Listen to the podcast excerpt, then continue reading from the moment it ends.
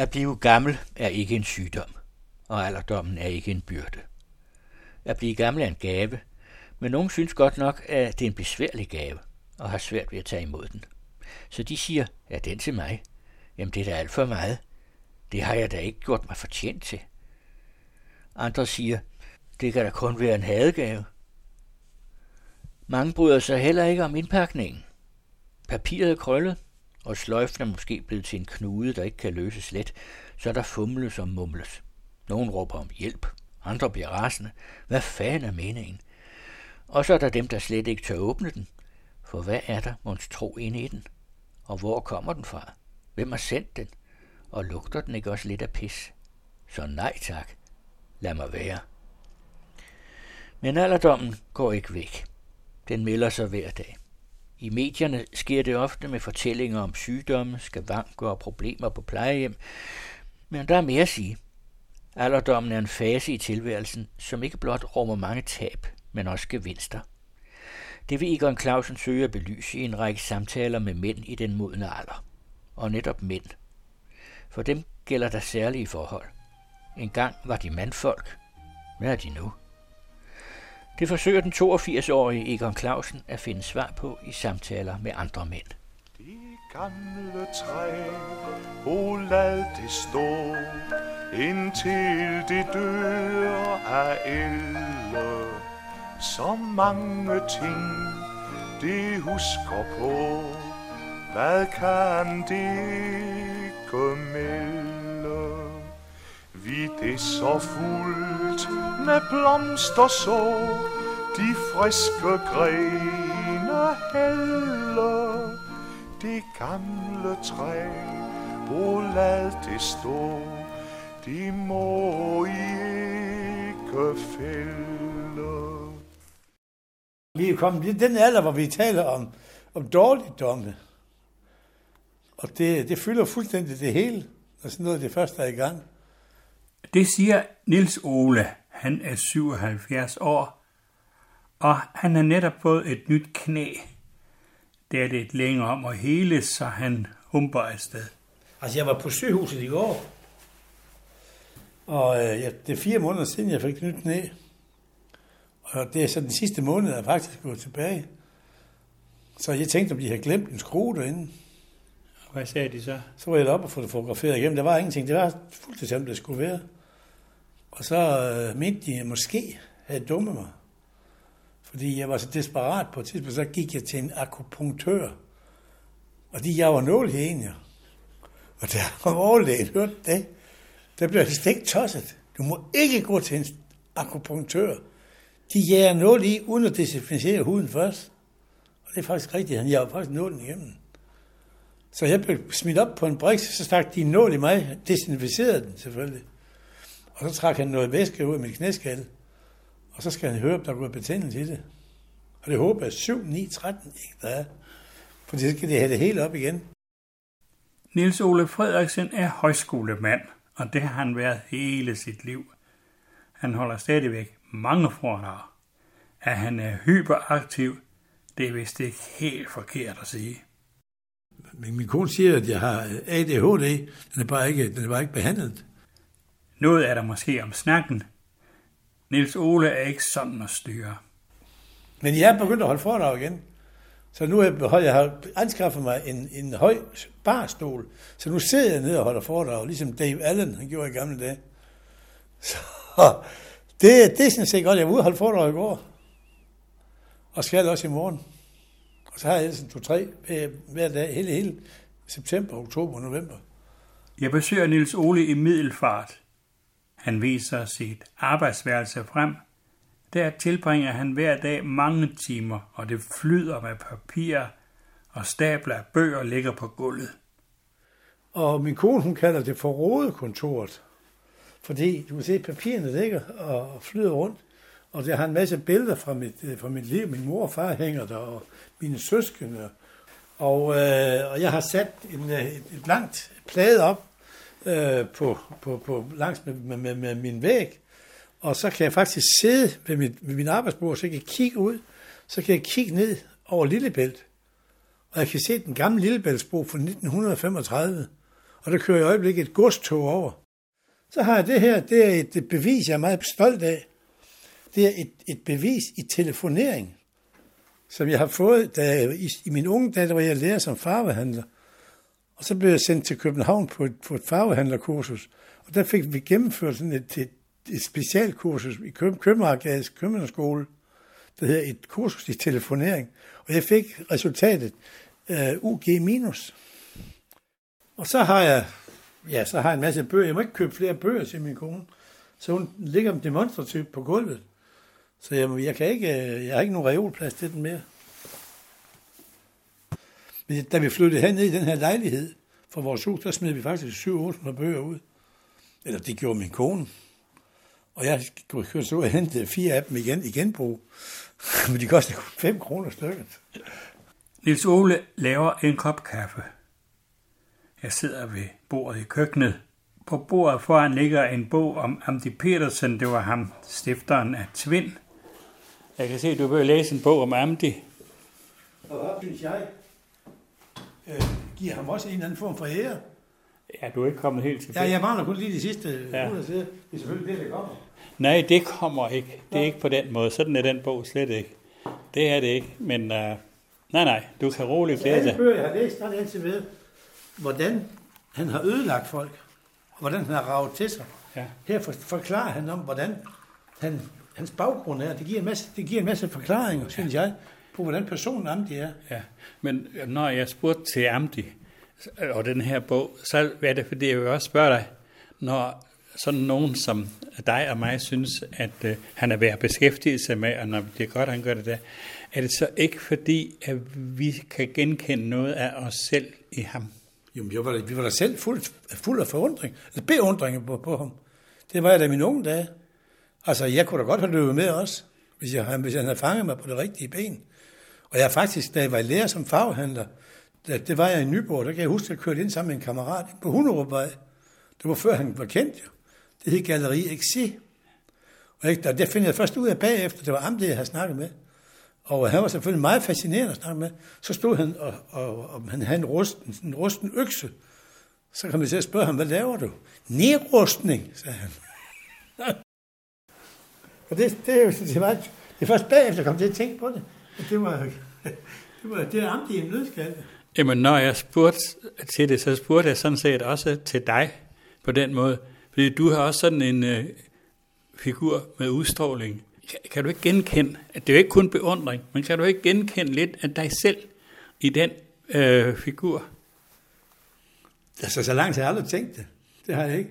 Altså, jeg har det selvfølgelig, jeg ved da godt, jeg godt kan få nogle folk med, men altså, jeg, jeg mener ikke, jeg har kunne få, mig, få folk med i så ekstrem grad, som han har kunnet.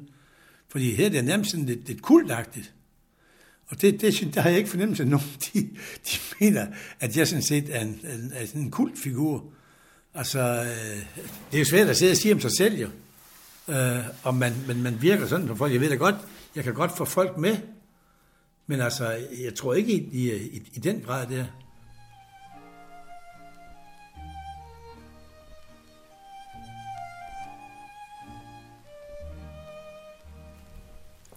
Jeg har besøgt Niels Ole, fordi jeg gerne vil snakke med ham og det at blive en gammel mand. Det har han gjort sig mange tanker om. Han har også skrevet nogle digte om det. Glemt før glemsel hedder en digtsamling, som han udsendte for et par år siden, og her til efteråret udkommer der endnu en samling.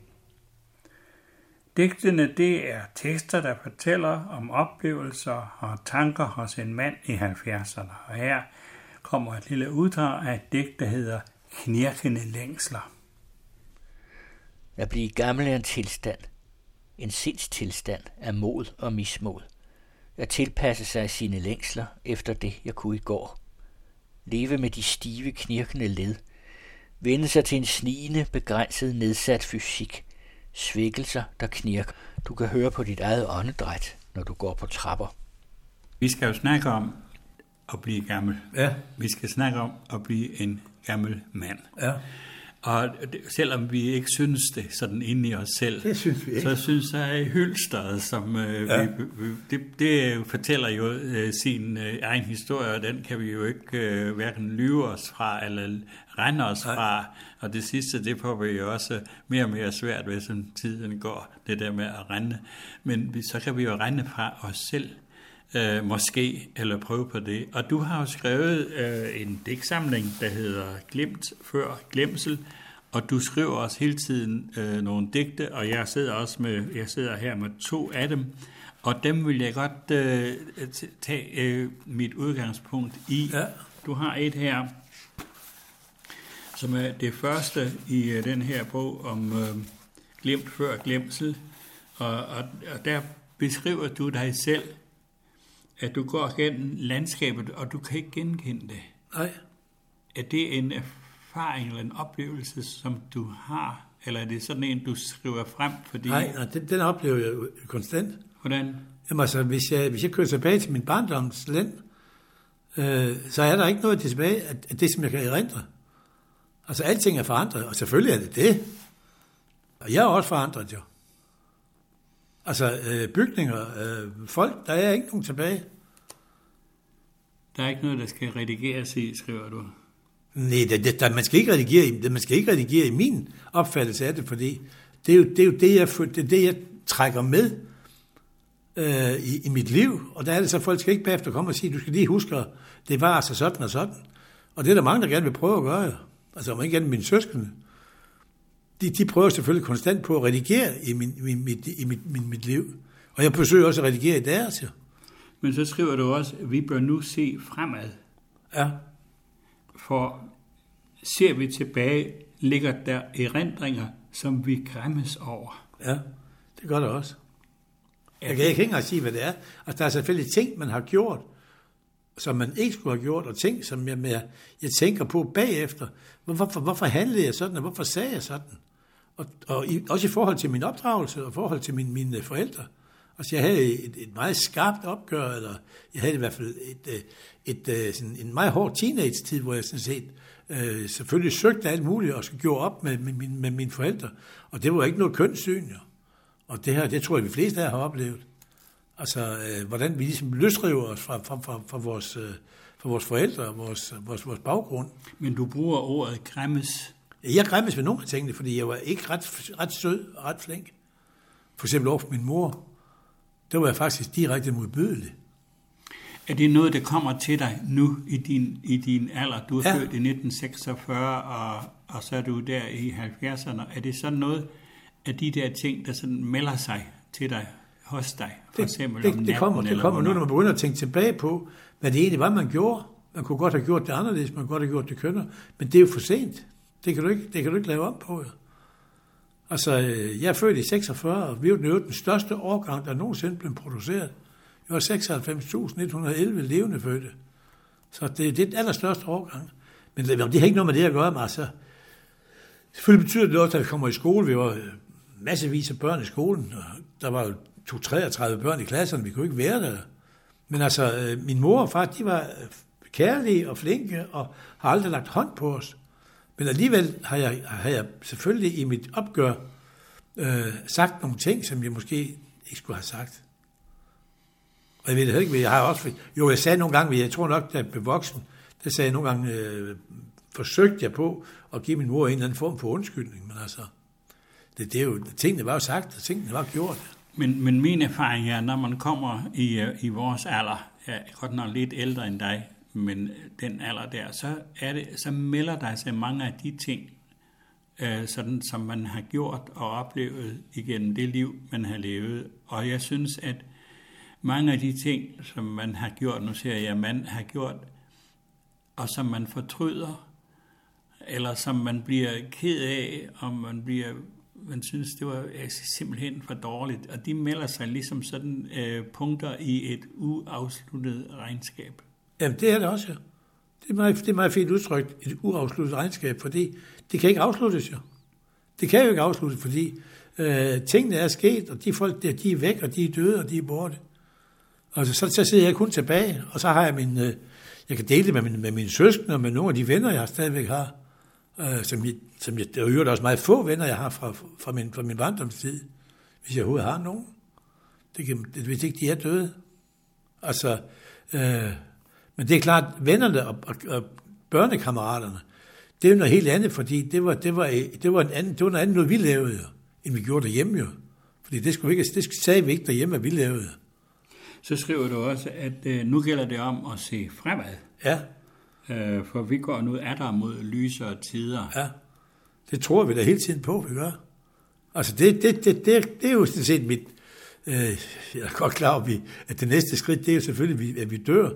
Men altså, vi, vi skal tage, prøve at, at få det lyseste ud af den tid, vi har tilbage. Altså, øh, det, for det er jo godt klar over, det, det, det er jo det, der ligesom ligger over os nu. Det er, at øh, vi, skal, vi skal herfra. Men du skriver også i et andet digt, nu skal jeg lige herom, det er ved de gule sædler her.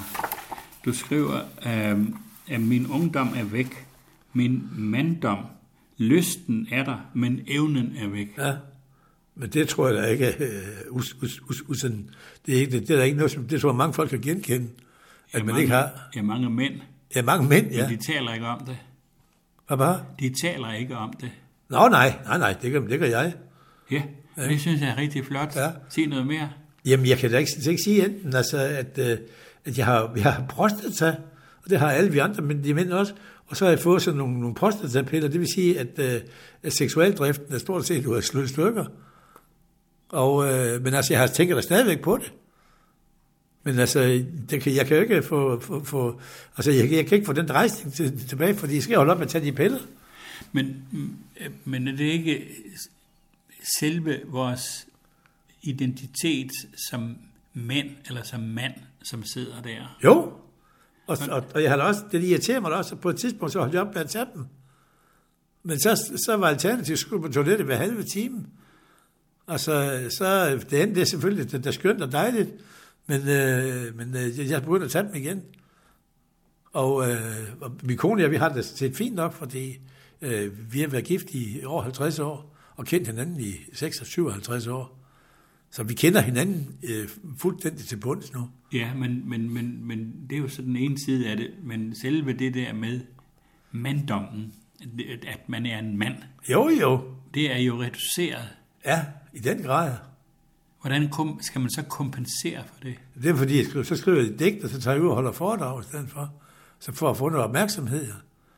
Altså, øh, min, min kone siger, at jeg har ADHD. Den er bare ikke, den er bare ikke behandlet. Nej, at du er altså overaktiv. Jamen, hun påstår, at jeg er overaktiv, og har altid været det. Og det har jeg nok været. Altså, øh, det kan jeg godt se, men altså, det, er jo, det kan godt være, det, det er en kompensation for min manddom, at jeg tager ud for, for, for at få den anerkendelse, som, som jeg ikke kan få længere på den anden måde, på den fysiske måde. Øh, men men du, du skriver også et sted, øh, du skriver faktisk flere steder, at lysten er væk. Og det er ikke kun den seksuelle lyst, men også lyst til, til mad. Nej, det synes jeg ikke, man kan. Jamen altså sådan fine retter og sådan noget. Ja, Det har jeg aldrig, det er faktisk aldrig interesseret mig. Jamen, hun spørger, har du lyst? Og så siger du, nej, ja, det skriver du. Ja, det er rigtig rigtigt. Det er et nyt, nyt digt, jeg har lavet. Ja, Ja. har du lyst? Og så, skriver, så siger du nej. Og så fortolker jeg det sådan, at det er sådan lyst i det hele taget. Nej, det er det ikke. Det, det, er nu mere den der, det var mere den der dag, jeg havde, der havde jeg ikke lyst til at spise noget, fordi øh, der blev egentlig lidt... Øh, jeg havde været en tur igennem byen, og så øh, oplevede jeg faktisk en, en masse ting. Så jeg tror ikke, at digt digt slutter af med, at jeg er mæt af dagen. Det tror jeg nok, det, jeg er ikke mæt af dage. Det er noget helt andet. Jeg er mæt af dagen, den dag specielt. Og det vil sige, at det, som vi kalder for livslyst, Den er der stadigvæk. Den er der stadigvæk.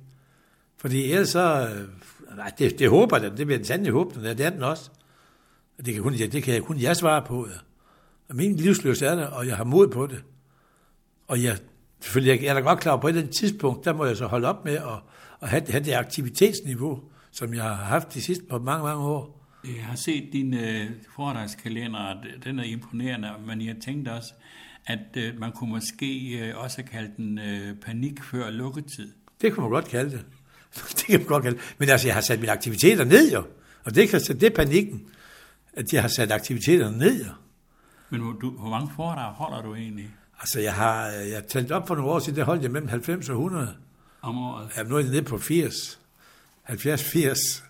Og så laver jeg nogle højskoledage rundt omkring, hvor jeg arrangerer to og tre højskoledage for folk, som jeg så planlægger og afvikler som kursusleder. Og det vil jeg gerne blive ved med. Jeg laver det her i, hen på vores øh, skiftværft. Hvert år, det har jeg gjort i 10 år. Hvad handler det om? Jamen det handler sådan set, det er, hvor jeg inviterer nogle forskellige folk, der kommer og holder foredrag og diskuterer med os. Så kommer der 140 mennesker. Og det er ikke, vi har ikke et bestemt emne. Altså, det er sådan set, hvad vi kan få fat i, inden for de økonomiske rammer, vi har. Og det er folk meget glade for. Jeg er selv meget glad for det. Og i næste uge, der skal jeg have tre dage ude, noget der hedder Tvillingegården i, øh, i Boringvig. Der ligger sådan en, en, en lille gård, hvor der, der kommer 72 mennesker. Hvad er temaerne så? Altså temaet er, det er fortrinsvis om min barndom i Horsens Tugthus. Altså det vil folk gerne høre om. Er det fordi din far han var ansat der? Han var ansat, ikke indsat. Nej. Han var, var fængselsinspektør. Først var han viceinspektør, så blev han fængselsinspektør. Og øh, der er jeg simpelthen født i en bolig lige ved siden af, af fængslet, og var opvokset i, i øh, uh, Ringmurens skygge, og også døbt i fængselskirken. Og det vil folk gerne høre om, og jeg har også mødt for eksempel udbryder kongen Lorentzen, og det har jeg så skrevet en bog om også. Det vil folk meget gerne høre om. Men så har jeg også andet foredrag, jeg lige har lavet her for nogle år siden, der hedder, Da lysekronen faldt ned i lavkagen. Og det handler om, øh, om de sidste 76 års Danmarks historie. Altså det er stort set vores liv fra 1946 og så til i dag, hvor jeg laver nogle nedslag i historien. Og der kan folk jo genkende masser af de ting, jeg siger. Og jeg prøver på at genfortælle de ting, som jeg oplevede dengang. Altså for eksempel, den første Sputnik kommer op i 57. Jeg kan huske, vi stod derude og kiggede. Det kan alle folk jo huske. Og Kuba-krisen og det der, hvor folk de blev angste og købte... Øh, jeg kan huske, mine forældre, de var, meget, de var store ryge. De købte to kartonger cigaretter, for vi vidste ikke, om, om tobak blev rationeret. Fordi, men altså, havde de begyndt at bombe det, så har der ikke været noget tilbage i dag. Men nu tilbage til, til dig. Ja. Øh, fordi øh, du, du er jo et livsstykke, og, men, men i vores alder, der må vi jo også ligesom se i øjnene, at det er begrænset, hvor mange øh, kalenderår vi egentlig ja. har tilbage at udfolde os i. Hvad siger det dig? Jamen, det er så der, panikken kommer jo. Altså, at, øh, eller panikken, og panikken kommer ikke, fordi vi ved godt, det er uafvendeligt, det der. Men altså, der er der ting, som jeg begyndte at reflektere over og overveje. Øh, ting og sager, som jeg ikke har gjort før i tiden, ja. Altså, jeg har da for eksempel skrevet ned, hvordan jeg, øh, for eksempel min, øh, min, øh, min begravelse skal være. Og det får du ikke at vide, hvad jeg har skrevet. Men jeg har simpelthen skrevet det, fordi jeg vil gerne have øh, de her de sange sunget og sådan noget. Så du vil altså udstrække din kontrol Fuldstændig. til efter, at du har forladt den her verden? Det er det fuldstændig ret i. Og jeg håber også på, at de, de retter sig efter det. Øh, jeg har skrevet det, jeg har lige skrevet, jeg fører dagbog. Jeg skriver dagbog, der ligger, den, der ligger inde i min dagbog. Den, den jeg skriver også, ja, jeg skriver to-tre gange om ugen. Sådan, hvad jeg har oplevet, og hvad jeg har, hvad jeg har set og oplevet. Det har jeg gjort i mange år. Og det er helt sjovt at komme til at læse i, hvad jeg har tænkt på den og den gang. Når, når du ser ud i verden, altså så, så med det blik, som en, en gammel mand har, så ser man jo en hel masse af det, der har været. Ja. Det, det er ligesom med i det, man ser. Men, men det vi ser nu, det er jo ikke kun det, der var, og heller ikke kun det, der er. Men vi ser jo også nogle mørke skyer i fremtiden for det, som vi måske kan forvente os. Jeg tænker på klimakrisen. Ja, det, det, det er helt forfærdeligt jo. Det er jo en form for, øh, det er en anden form for død, er det ikke? Jo, altså jeg, jeg, jeg har da tiltroen til, at, øh, at fornuften vil vinde på et eller andet tidspunkt, og videnskaben kan, kan, kan overvinde det. Men altså, det er jo fortvivlende. Det er da fint fint, at vi, vi, vi laver klimamøde her i byen og sådan noget. Men altså, øh, det, det bliver da værre. Altså, det, er jo sådan set, det kan man godt se, og det, det er da klart, det er vores børn og vores børnebørn, der kommer til at, at, at, skulle kæmpe med det endnu værre, end vi har gjort, ja.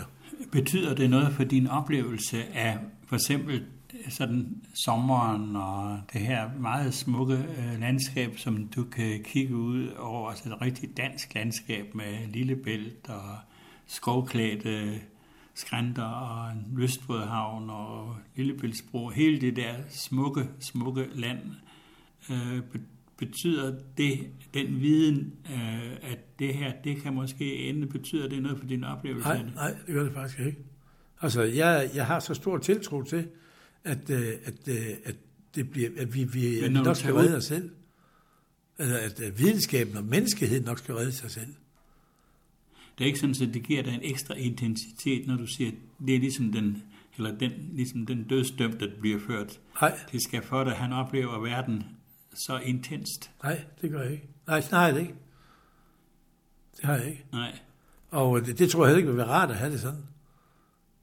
Altså, at, man, man oplever, at, at, at undergangen, den er nær. Undergang des Abendlandes, var det ikke sådan, han sagde? Men, men stadigvæk, altså, hvad er du, hvor gammel er du? Jeg er 76 i morgen. Ja, når du har fødselsdag. Ja, i morgen, på grund af fødselsdag under købet. Ja, Ja altså, og så taler vi om, nu taler vi om det der med døden og sådan noget. Har du, har du øh, i, i den anledning, har du religiøse tanker? Ja, altså jeg har, øh, jeg har altid været, øh, været, været troende på den måde, at jeg har, øh, jeg har ikke været sådan, øh, på, på den der missionske måde, altså, og jeg har oplevet, jeg har siddet i et menighedsråd på et tidspunkt også, men altså jeg, har, jeg, jeg kommer der i kirken et par gange om året, og, og, og nyder også at komme i kirken. Jamen, siger det dig noget? Ja, det synes jeg, det gør. Men jeg kan, jeg kan ikke sige, hvad det siger mig. Altså, jeg kan sige, at den, den der, det, det, det ritual, der er, og den, den der, den der øh, stemning, der er i kirken, den, den, den kan jeg godt have. Øh, om jeg er troende og tror på Gud, det, det, der tror jeg nok, jeg er for rationel. Det tror jeg ikke. Jeg tror ikke rigtigt. Der er et eller andet.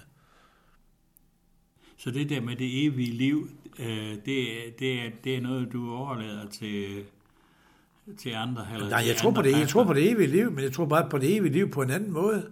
Jeg tror, det evige liv, det er, øh, hvordan man bliver husket, og hvordan de spor, man har sat sig, det, bliver sådan, det, det, det, det er jo sådan set det evige liv. Altså det andet med, at vi kommer op i himlen og, og sidder til højbords, det, det, det, det, det tror jeg ikke på. Det tror jeg ikke. Det vil selvfølgelig være rart, ja. Men altså, jeg tror det ikke. Altså, jeg tror, det evige liv, det er sådan set de aftryk, vi sætter os. Men, men altså, selve udsigten til, at det skal slutte på en eller anden måde, Ja, det er irriterende. men fylder det dig med angst? Eller, eller Nej, det gør det faktisk ikke. Det fylder mig ikke med angst. Altså, jeg, jeg er klar over, det, at, det, at, at det er uafvendeligt. Det er jeg godt klar over. Og jeg spekulerer også på det en gang imellem. Det er ikke sådan, det generer min dagligdag. At jeg tænker, uha, nu skal jeg huske at gøre dit og datten. Og det er heller ikke, at jeg siger, nu skal jeg huske, at jeg skal ud og rejse. Jeg skal, fordi jeg kan slet ikke lide at rejse. Øh, jeg rejser stort set ingen steder. Jo, jeg har været i Stockholm her i år. Men altså, øh, jeg rejser ikke meget længere væk end det. Altså, vi har da været ude at flyve, og vi har da været øh, forskellige steder, men vi har aldrig været sådan på eksotiske steder, som, som Bali og sådan noget. Det har vi aldrig været. En del af vores øh, jævnaldrende har altså en tendens til, til bitterhed og til vrede. Øh, kan du genkende det? Nej, det kan jeg ikke. Jeg, godt, jeg, godt, jeg ved godt, at det er nogen, der har det, men øh, Ja, jeg, ikke også dig selv, nej, sådan, det tror jeg heller ikke. altså, men- det, men- det, det, men det oplever jeg ikke. Altså, den der bitterhed, den, den, jeg forstår den sådan set ikke. Men den, du møder den der. Jeg møder den der rundt omkring, men jeg møder den- den rundt omkring, men det er jo på, på, på jeg må sådan sige, det er nok nærmere sådan en bitterhed omkring øh, nogle politiske ting. Folk, de er gale, og de er vrede på Mette Frederiksen for eksempel, eller øh, sådan, sådan, nogle, sådan, nogle, sådan nogle ting.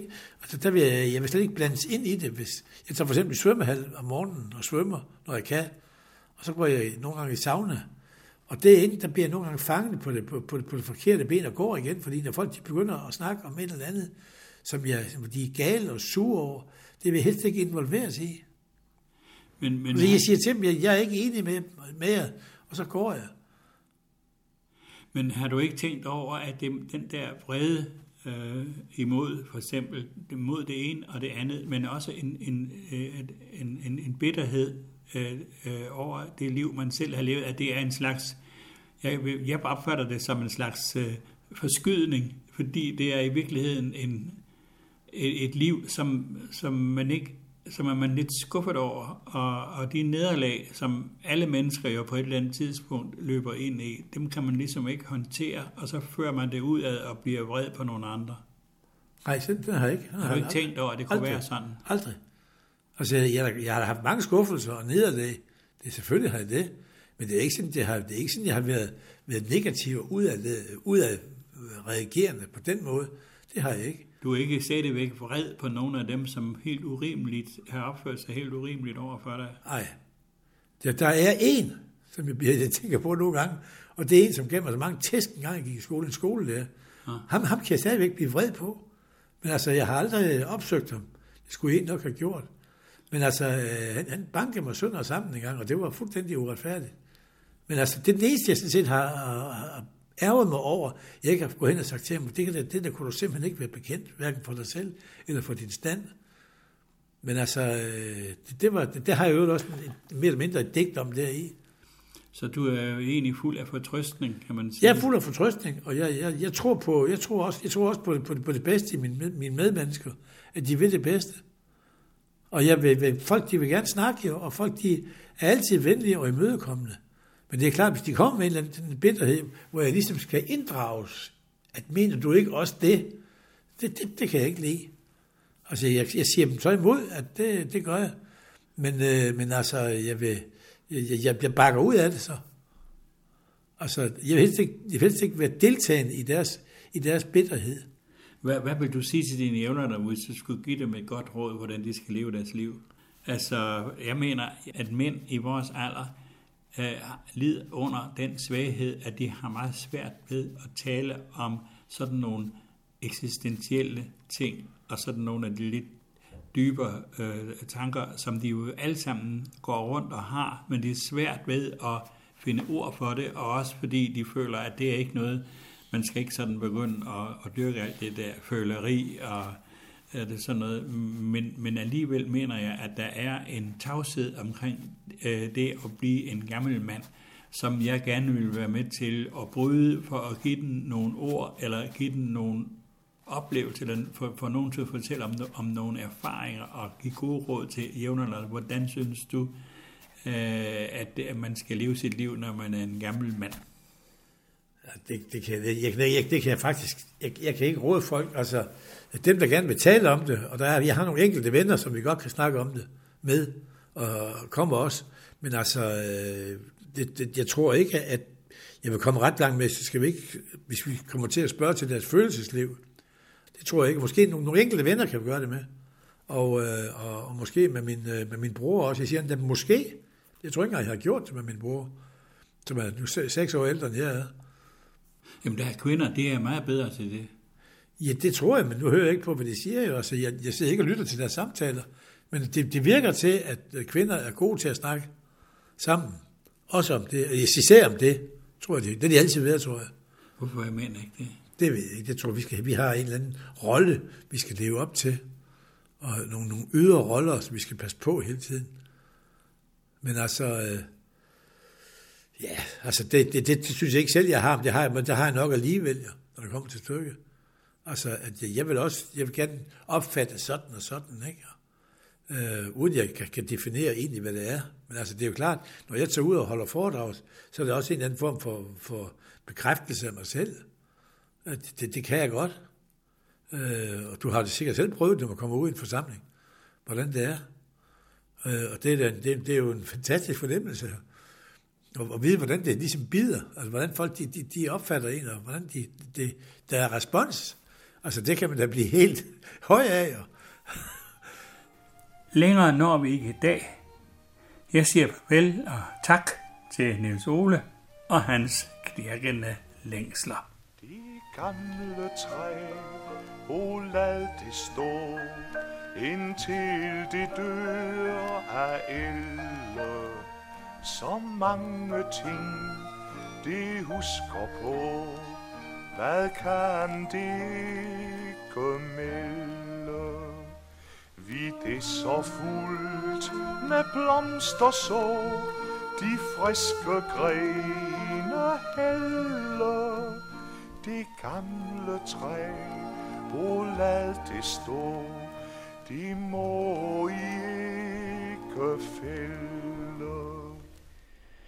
Det var den første samtale i serien med gamle mænd. Hvis du har lyst til at kommentere den, er du velkommen til at skrive til Egon. Adressen er mandfolk pc.dk. Her i efteråret har vi i alt syv samtaler på programmet, og vi håber at kunne fortsætte foråret. Hvis du har lyst til selv at være med, så lad os det vide. Vi læser alle mails, og alle får svar.